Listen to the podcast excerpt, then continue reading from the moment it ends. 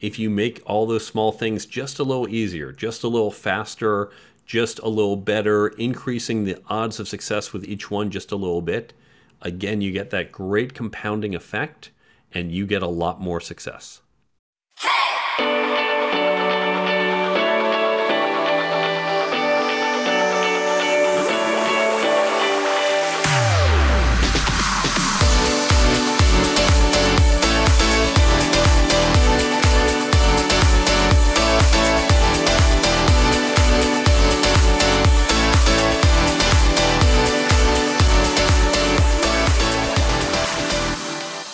Welcome to the Raising Confident Teens podcast, where we talk about life and leadership with teens and their parents. I'm Jenna. And I'm Rachel.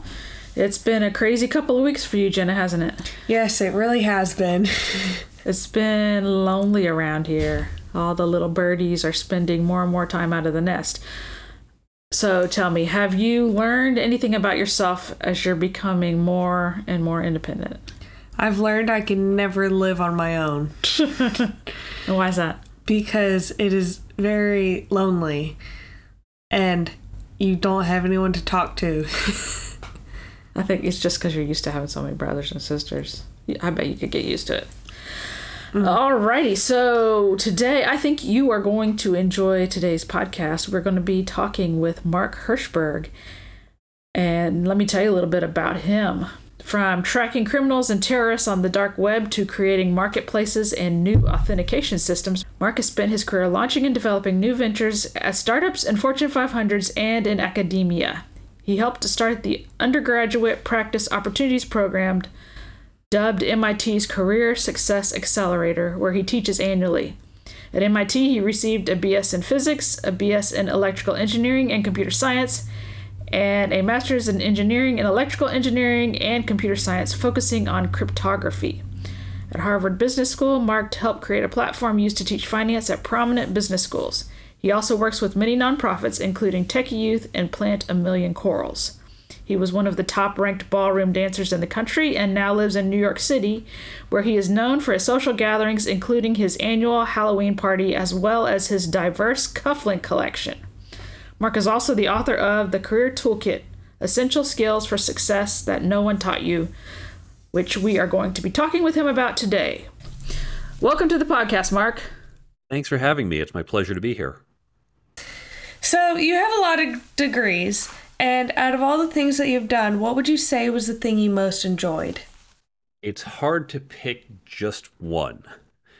But some of the outstanding things, I think studying physics, if we're just looking at degrees, was fantastic. I'm not a physicist, but the way it taught me to think was incredibly useful. I'd also say my days as a competitive ballroom dancer, because that was a lot of fun. I met great people and good exercise. So, fun and educational in a different way. And I could probably come up with things for half a dozen other things I've done. Yeah, you you have a very interesting life. um, would you say that it was your childhood that led you to be like such a lover of learning? Without a doubt. I was very fortunate to be born to two incredible parents who very much stressed learning and education and not just the importance but the value of it. And that put me on a path where I realized it's about lifelong learning. Yeah. Yeah, I'm always telling my kids, you you know, if you can learn to love learning and be a learner, you can do pretty much anything. Absolutely. Learning is like a Swiss Army knife because it can help you with any problem. So, we want to talk a, a, lot about your book today. So, from your experience, you've had lots of experience teaching people and in the um, out in the field and companies and in academics. So, from your experience, who will go farther in their career? Someone who focuses on getting better at the job or someone who focuses at getting better at firm skills? Firm skills are generally going to get you a better return on your time. So, let's consider the following scenario. We're going to do a little bit of math here. And if you're having trouble with it, you can ask your teenager for help. so, let's just pretend we have a simple math problem that we all used to do in middle school you've got a rectangle that is 4 by 10. Right. And you need to increase one of the sides by two units to maximize the area. So the question is, which side do you lengthen, the 4 or the 10? And feel free to pause the podcast if you need a moment to think. But now that you're back, the answer, of course, is we go from 4 to 6, 6 times 10, 60 units. Okay, great. What does this have to do with anything we've just been talking about? Well, conceptually, when you're putting the two units on the short side, you are amplifying them by that long side. You're taking that 2 and multiplying it by the 10. And you're taking that 10 and you're multiplying it by the 2.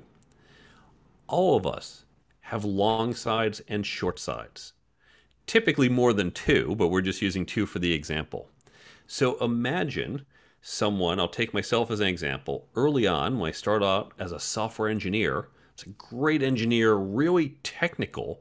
I could come up with answers to really complex problems, but I wasn't good at communicating them. I'd use lots of technical jargon.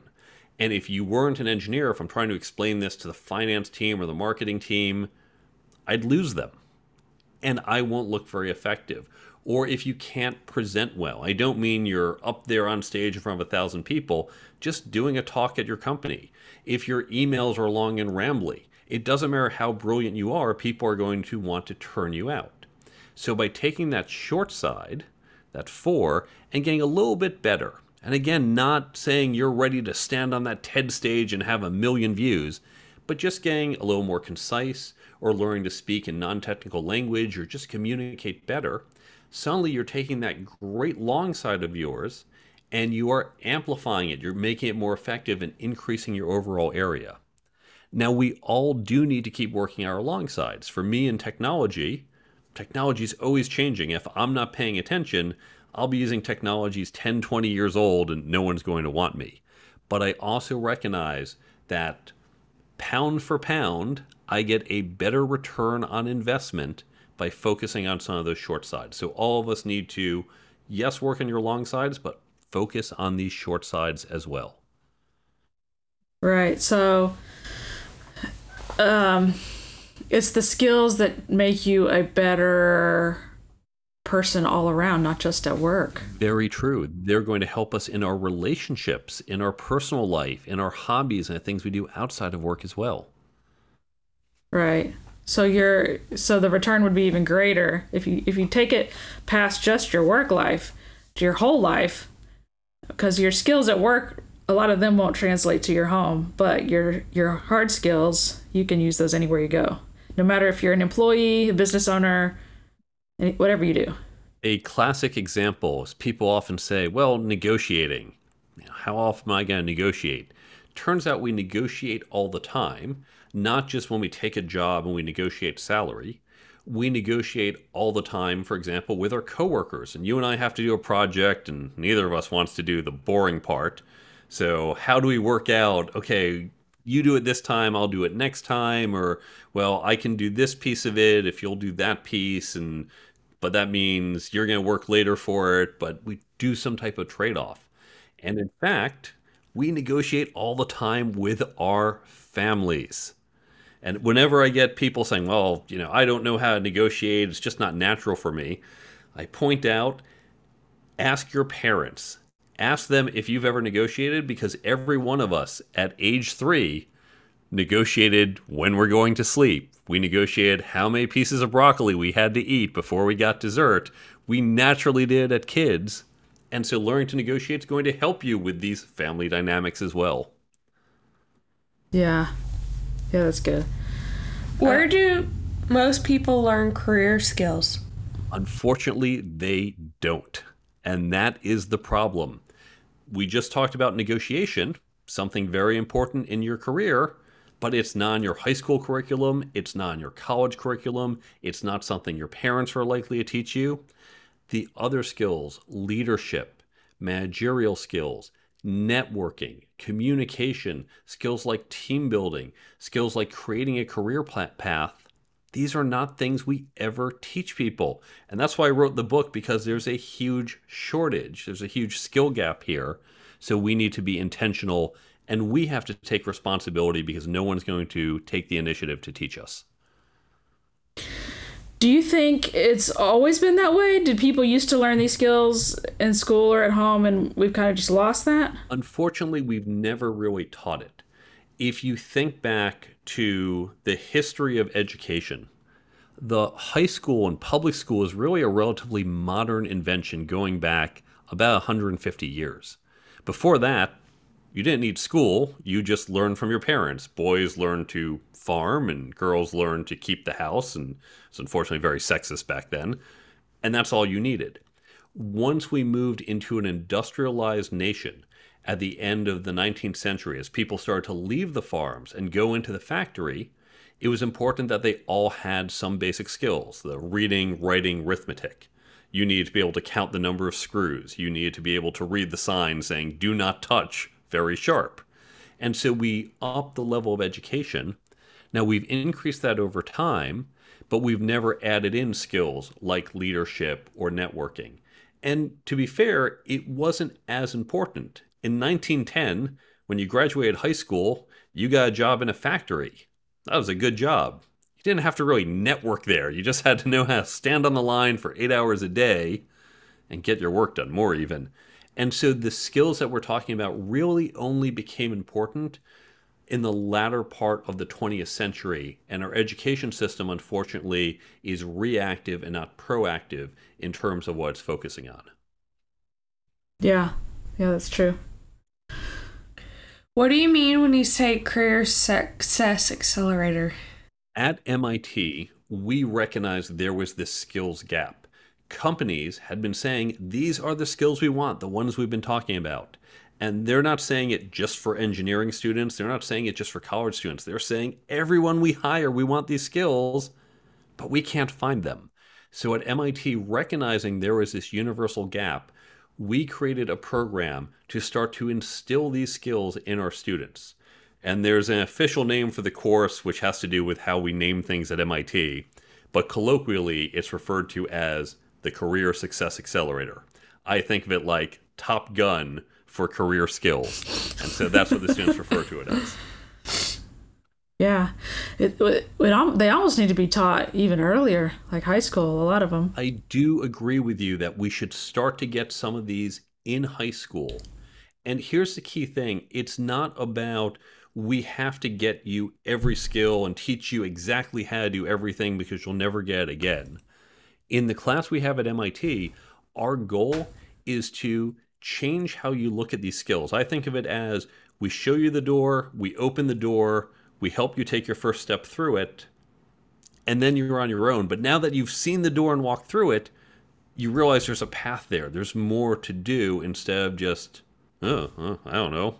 I mean, if you think about networking, yeah. we we've all heard of networking. We know it's important, and you never think maybe I can actually get better at these skills. And once you recognize that, you say, "Wow, I can intentionally improve." It puts you on a path you otherwise never would have gone down. Yeah, that's good. In your book, uh, you said always have a plan. Even a bad plan is better than no plan. And I think, I think you know a lot of people they just they just graduate or get a job and then they really they really don't have a plan. They just are, they're just kind of there. Do you think do you think that most people just do the minimum effort in their jobs and not necessarily because they Maybe because they just don't know how to improve or they don't know what they should be doing. I think that's unfortunately the case. Now, certainly there's some people who just want to be lazy. There are some people who are very proactive. I don't think most people are lazy, but most people, they're never really taught how to do it. And so it goes again, networking, we've all heard of it. We all know it's important. We kind of like to be good, but we don't know how to get there. And if we wanted to say get in shape or get better at playing the violin, we know how to do that. It's some work, but we say, okay, I'm going to take lessons, I'm going to go to the gym. But we don't know how do you get better at networking because we have such little knowledge in that. And so I think you're right that a lot of people would like to do more, but they don't even know where to start. They don't know who do I call to start taking those violin lessons because we've never talked about it. Yeah, what would you say is the most important skill to work on? There's no one important skill that this is the most important one in the book. It depends on who you are. I call it a toolkit. And that's like asking which is the most important tool in the toolbox. Well, that depends if you're trying to take a board and cut it into two, or if you're trying to merge them together with a nail or a screw. It's really what particular tool you need to work on. I will say this we, we gave one example before about the power of learning these skills. Here's another one. Let's take negotiating. So imagine you are 25 years old and you have a job offer for $50,000. Instead of simply saying yes, you've learned to negotiate. And so you go to your potential boss and you spend a few minutes talking back and forth, trying to negotiate for a little more. Maybe you do it by email. It's going to take just about five minutes, and you get $51,000. Now, we can all imagine doing that. You're not asking for the moon here, it's just $1,000 more. If you do nothing else, if you stay in that job the next 40 years, what you just did with five minutes of negotiating is you got $1,000 more for each of the next 40 years. In five minutes, you just earned yourself $40,000. And when you think of it that way, you say, oh my God, why am I not learning to negotiate? The returns are huge. And of course, some of you are saying, wait a second, I'm not staying in a job for 40 years. I'm going to have other jobs and raises and promotions, and it's going to be more than $1,000. And you'll negotiate other things, not just your salary. If you learn to negotiate, you can add five figures, even six figures to your lifetime earning. Now, I use negotiation as an example because we can do that math. We can say, okay, $1,000, 40 years, $40,000. The same is true for all of these skills getting just a little better. Again, we're not talking about being the best in the world at negotiating, getting just a little bit better at networking, at communicating, at leading. What's going to happen is you're going to stand out more. You're going to get that job over someone else, or you're going to be put on the special project or stand out and get that promotion. And so, getting just a little bit better at each or any of these skills is going to put you on that path where you get these incredible returns. So it's less important to say, which one do I need to do, than just recognizing with any of these, if I just get a little bit better, like compound interest, it is going to pay off throughout your career. Yeah, that's good. Remember, Jenna, we did that video about if you just got 1% better every time, like over time, that's like a huge mm-hmm. difference, right? it's like an amazing number. I can't remember what it was, like 37% or something. I don't, I don't remember. what it was. Um, but yeah, that's true. If, if you know, it, sometimes it's so overwhelming when we're, tr- we're like, I'm no good at this. You know, I need to be, I need to be so much better, but really that's too overwhelming. If you just focus on just being a little bit better than you are now, you know, I think back to when we first, you know, when we were young and when my husband was first starting out in his IT career and how little we knew about what the power you actually have. You know, like people would offer you a job and you'd be like, okay. yep.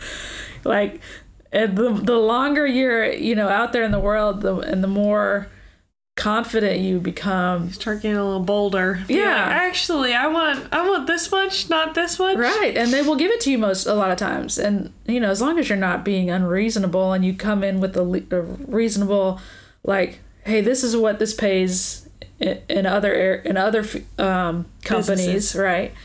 And then as long as you come in knowing your numbers and knowing your worth, then you know, you can you usually can get more than than they that normally that's like a starting number.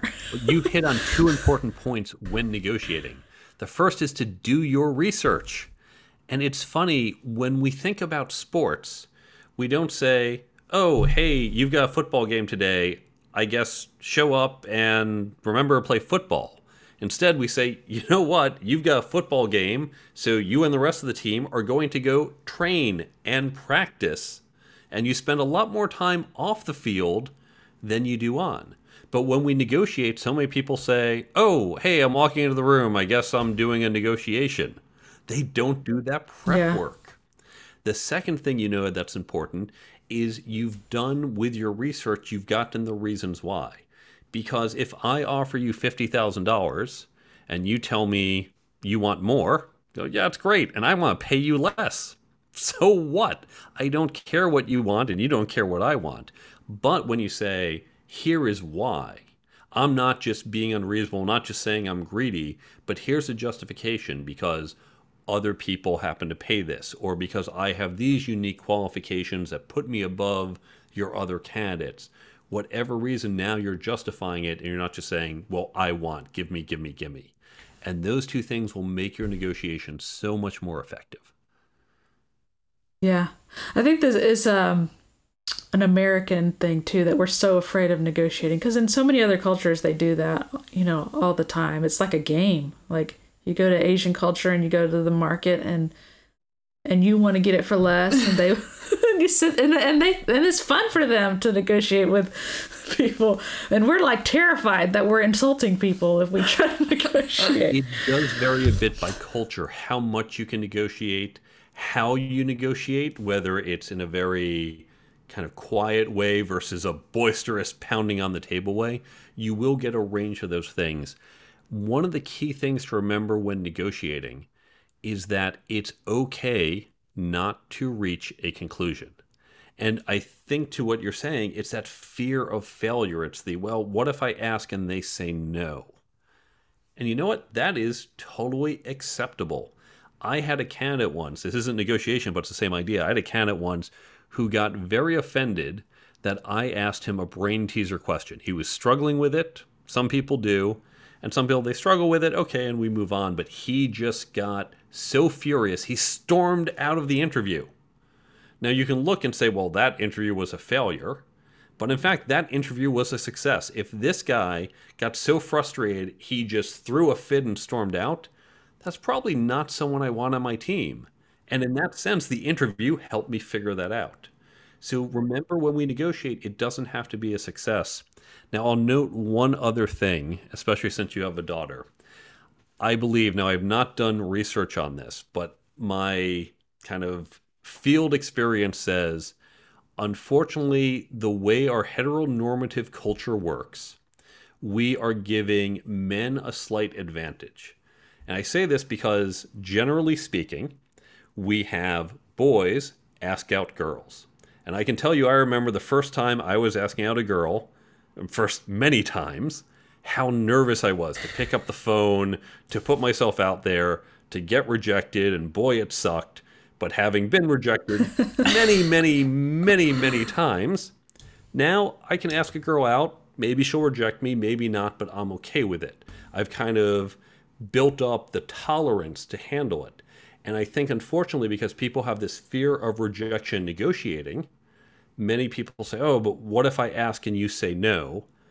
And men, because of how we tend to date in this culture, tend to be more experienced getting that no and learning to get through it. So, an important skill when negotiating is learning to get rejected. Doesn't have to be dating, but learning to get rejected and saying that's okay. Yeah, I, I actually practice this a lot.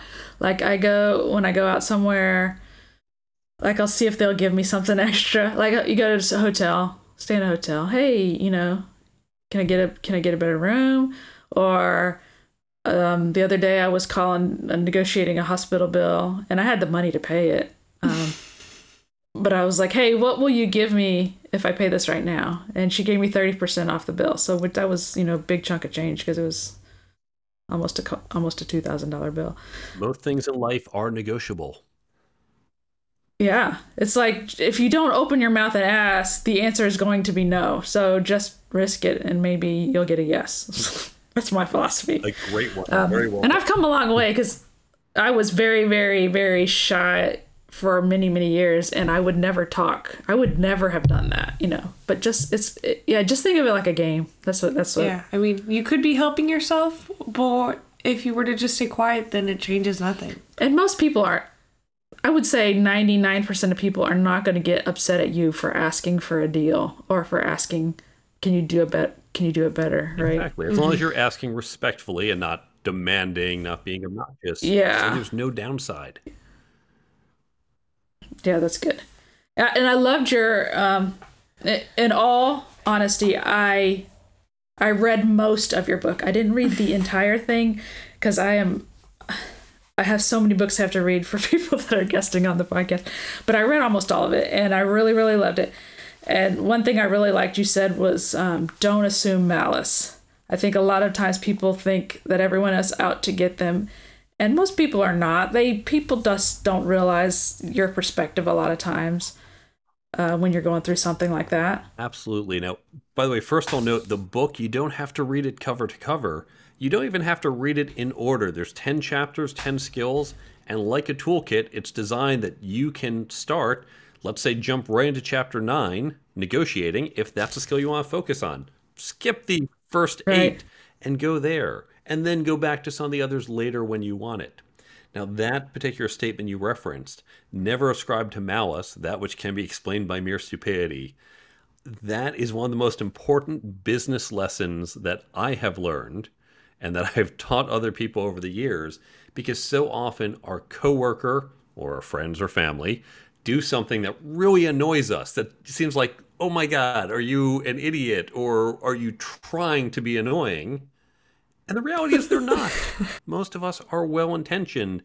And so by taking that moment to say, hey, you just did something really bad for me, let me understand why, because they probably didn't realize the consequence or didn't intend it. And that avoids a lot of fights, a lot of misgivings, and a lot of wasted energy. Yeah, yeah. Um, we also call it the benefit of the doubt. Exactly. Give them the benefit of the doubt. Um, you see so many people j- jump on social media all up in arms about something, but they never really approach the person to say, "Hey, this this is the way I took this. Is this what you meant?" They just um, jump to their conclusions and Something to remember, or we're not going to go down in, in politics, but the reality is the people on the other side aren't evil, satanic people trying to destroy the country. they really believe they are doing the right thing, and that's true on both sides. In fact, most people will generally say, we care about the same things like freedom and life and access to live your life how you want or have your job and make money. But it's where we draw the lines where we slightly disagree, but we're all well intended in wanting the same things and wanting other people to have freedom and access and rights. We just generally draw the lines differently about what that means. But the intentions are generally in agreement.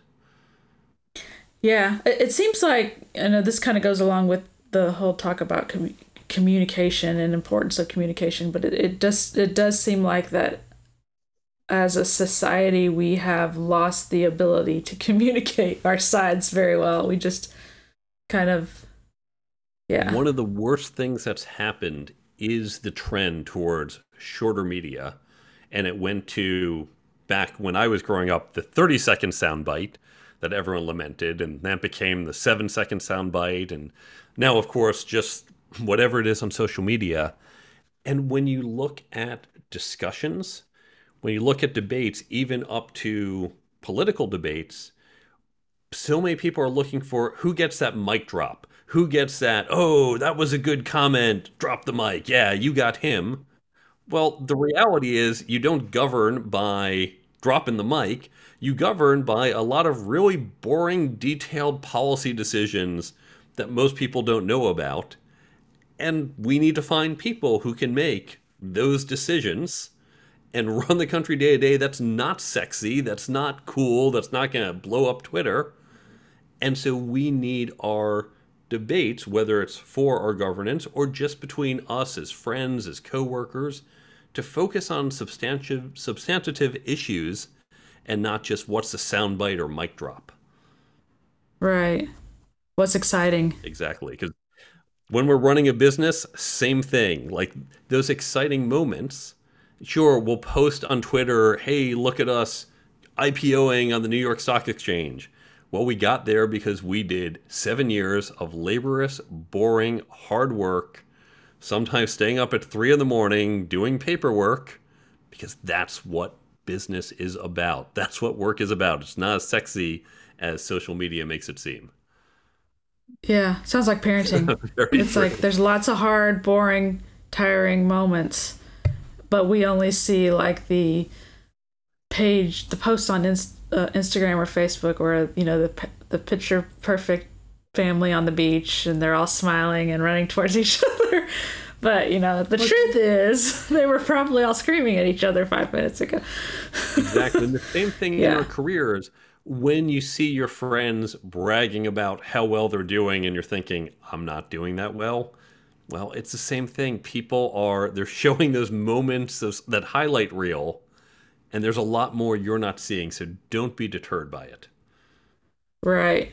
Yeah. If you can be consistent and just consistently improve and get better and focused, then you can make a lot.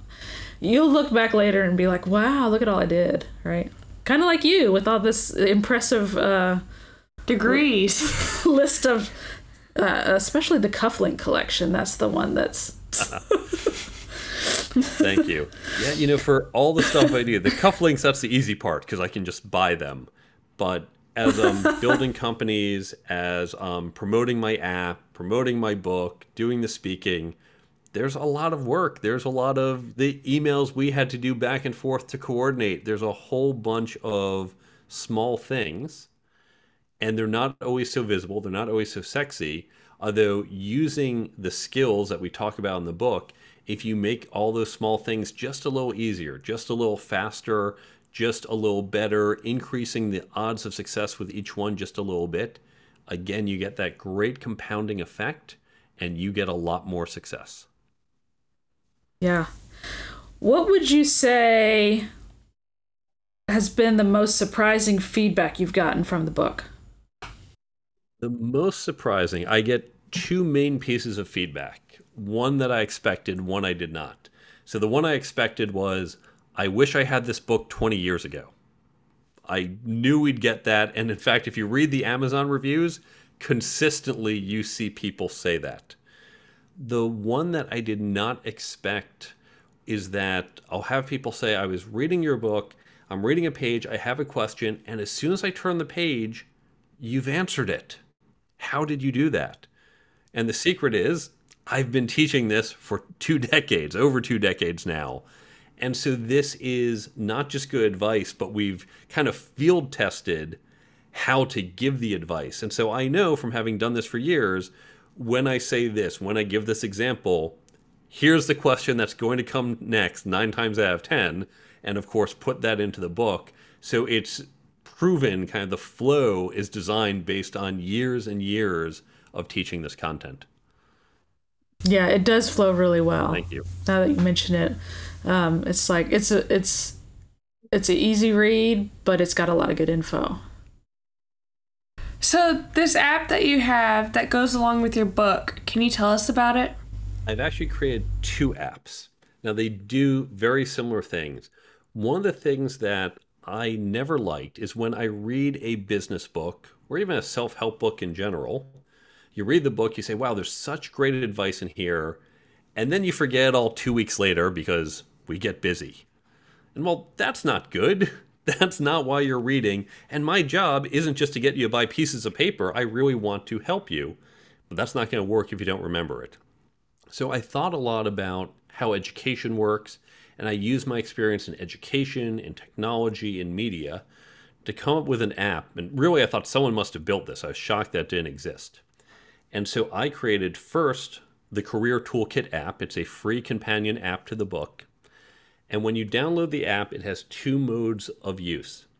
The first is you might say, There are all these great networking tips and I'm about to walk into a networking event, but I read those tips three months ago. Darn it, I need those tips now. So you pull out the app, you open it up, you go to the networking tips, and you flip through them right before you walk in the room to get them top of mind as you need them. The other way you would use the book is you'd say, you know, there's a lot going on here about leadership or about communication. And I'm not always going to know, oh, right now I have to lead or communicate. This is more general stuff I need to just learn and have ready. But I don't have time to really study it or go through it or reread the book. So you can set the app, you don't even need to open it. It will do a push notification once a day at a time you set so it stays top of mind. So, for example, people have a job might set at 9 a.m. as they're going into the office. They get that little tip, look at, read it for two seconds, and then just swipe it away. Go, okay, great. And each day it will pop one up, and so it helps keep it top of mind. You keep seeing it over and over. That's a technique called space repetition that's used in education. That's going to help you retain it. So that's the Career Toolkit app. We took this idea and then said, well, if it works for my book, it can work for other things. So we created the Brain Bump app. And the Brain Bump app has books, podcasts, blogs, classes, talks, lots of different content. Like Netflix, we just keep adding new content. So every month we're adding more and more content, it'll just keep growing as a set. And you can pick either the content you want, particular books or podcasts where you want to retain what they're teaching you, or when you've got them on there, you can even dive into a topic and say, well, I want those networking tips. And yeah, Mark's book is great, but if I can also get it from this blog and that podcast, yeah, I want all those networking tips.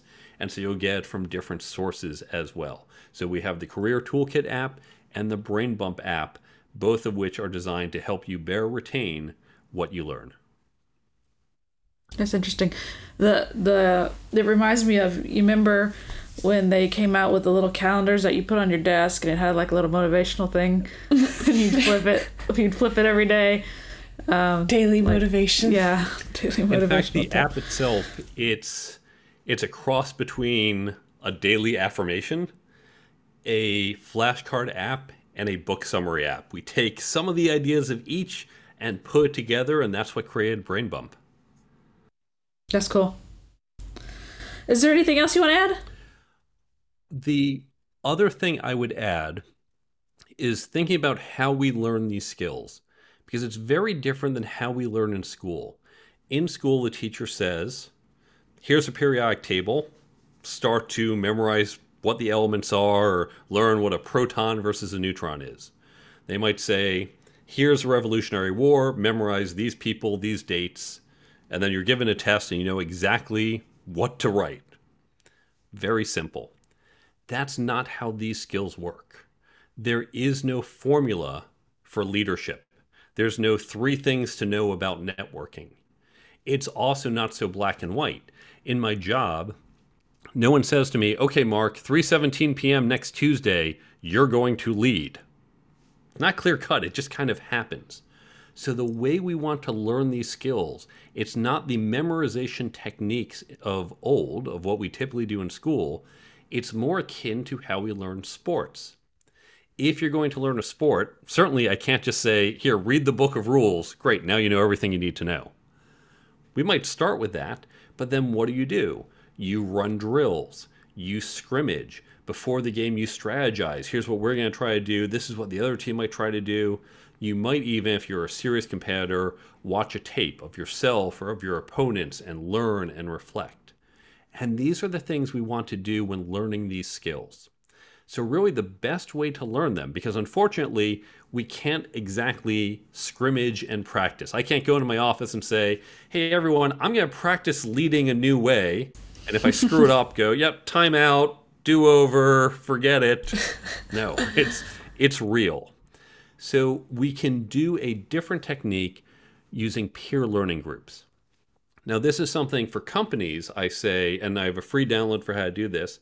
Say, create groups around six to eight people within the organization.